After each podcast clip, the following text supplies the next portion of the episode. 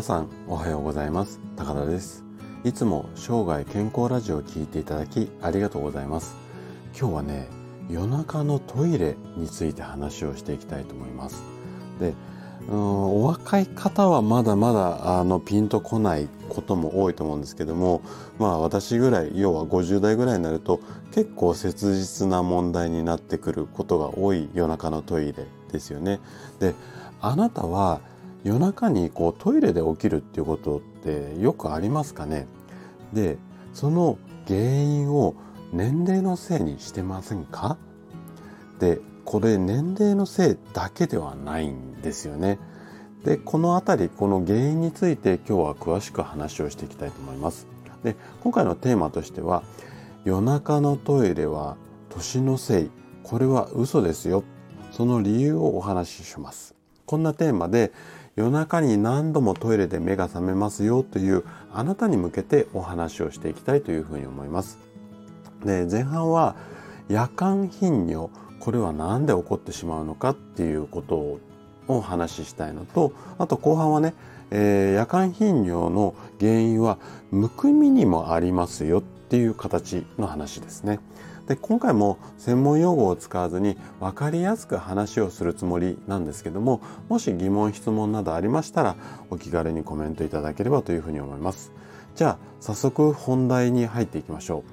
う。でトイレに行く回数。これであのこの回数に関して医学的な正常値と言われる定義っていうのは次のような形になるんですよね。日中は5回から7回ぐらいですよ夜中は0回。で、これが定義なんですよ。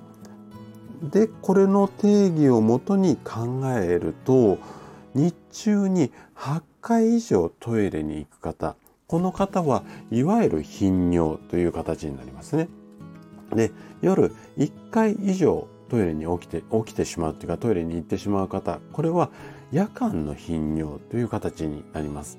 で、今日はこの夜間の頻尿について話をしていきたいというふうに思うんですけどもあのこの夜間の頻尿ですねでこれはあのいわゆるこうおしっこの悩みに悩んでいる方のうちに最もこう悩んでいる方が多い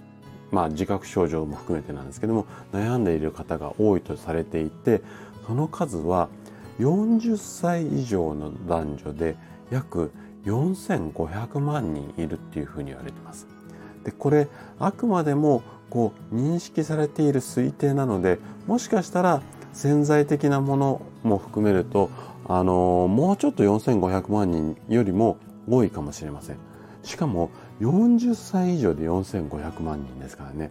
かなり割合的には高い確率になると思うんですよ。でこれはねあのちょっと言い方うん強い言い方になっちゃうかもしれないですけどももう国民病って言ってもおかしくないぐらいのパーセンテージの確率になります。でこの夜間頻尿の原因っていうのは主に3つあるんですよ。何がうん原因かっていうとまず1つ目これはね夜間のおしっこの量が多いことなんですよね。で原因は例えば高血圧高血圧だったりあとは心不全。あとは腎臓の機能が障害を起こしてますよっていうような病気が原因になる場合とあとこれ私も当てはまっちゃうと思うんですけども夜にお酒をいっぱい飲むこと、うん、これが、えーと、原因になるケースっていうのが一つ目ですね。で二つ目これは膀胱の蓄尿量、ごめんなさい、蓄尿容量。要は、おしっこを溜めとく量。これが、あの、減ってしまったことによって、あの、夜間頻尿につながるっていうふうにされています。で、原因は、過活動膀胱って言って、膀胱がちょっと夜活発に、うんと、働きすぎちゃう。こんな病気があるんですけども、このあたりだとか、あと、いわゆるこう前立腺肥大って言われてる病気ですよね。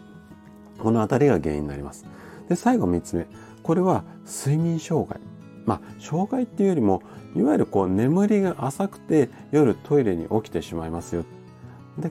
皆さんの夜トイレ年齢のせいっていうのはこの3番のあの理由をイメージされる方が多いんですけども実は1番と2番この辺りの原因も隠れているっていうことなんですよね。でかつこの3つ以外にも意外な、うんと、原因が隠れてるケースがあってこれを後半話していきたいと思います。で、えっと、その隠れた原因っていうのは何かっていうと足のむくみなんですよ。でなんでかっていうと多くの病気とこの足のむくみっていうのが関係しているからなんですよね。ちょっと詳しく説明をしていきます。で足のむくみが関係する、まあ、代表的な病気っていうと先ほども出てきたような心不全あとは、えー、そうですね腎臓とか甲状腺いわゆるホルモンの関係の病気だったりとかあとは糖尿病ですよね。でこのこういった病気が原因の足のむくみもありますしあの足のむくみそのものをですね、えっと、いわゆる放置っていうかそのままにしていくとうんとこのようなこう状態が体の中で起こってしまうんですよ。で夜寝てる時こうむくみの原因となるお水っていうのが足の方に溜まってきます。でこうなると足の血管から静脈って言ってちょっと細い、えーと、血管なんですけども静脈とかあとリンパを通って心臓にこのお水が戻っていきます。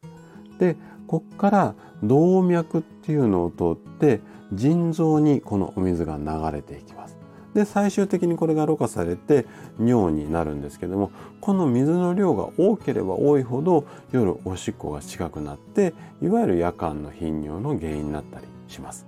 なのでこの辺りをしっかりこう注意しながらうんと生活をするようにしてみてしてみてはいかがいかがでしょうか。ごめんなさい今日ちょっとカミカミでしたね。ということで今回は夜間のトイレについてのお話をさせていただきました最後まで聞いていただいたあなたがトイレの原因これをねあの理解してケアすることで確実に健康に近づくことができます人生100年時代この長寿の時代を楽しく過ごすためには健康はとっても大切なことになってきます是非夜中のトイレこれを回避して体をケアしながら生涯健康を目指していただけたら嬉しいです。それでは今日も素敵な一日をお過ごしください。最後まで聞いていただきありがとうございました。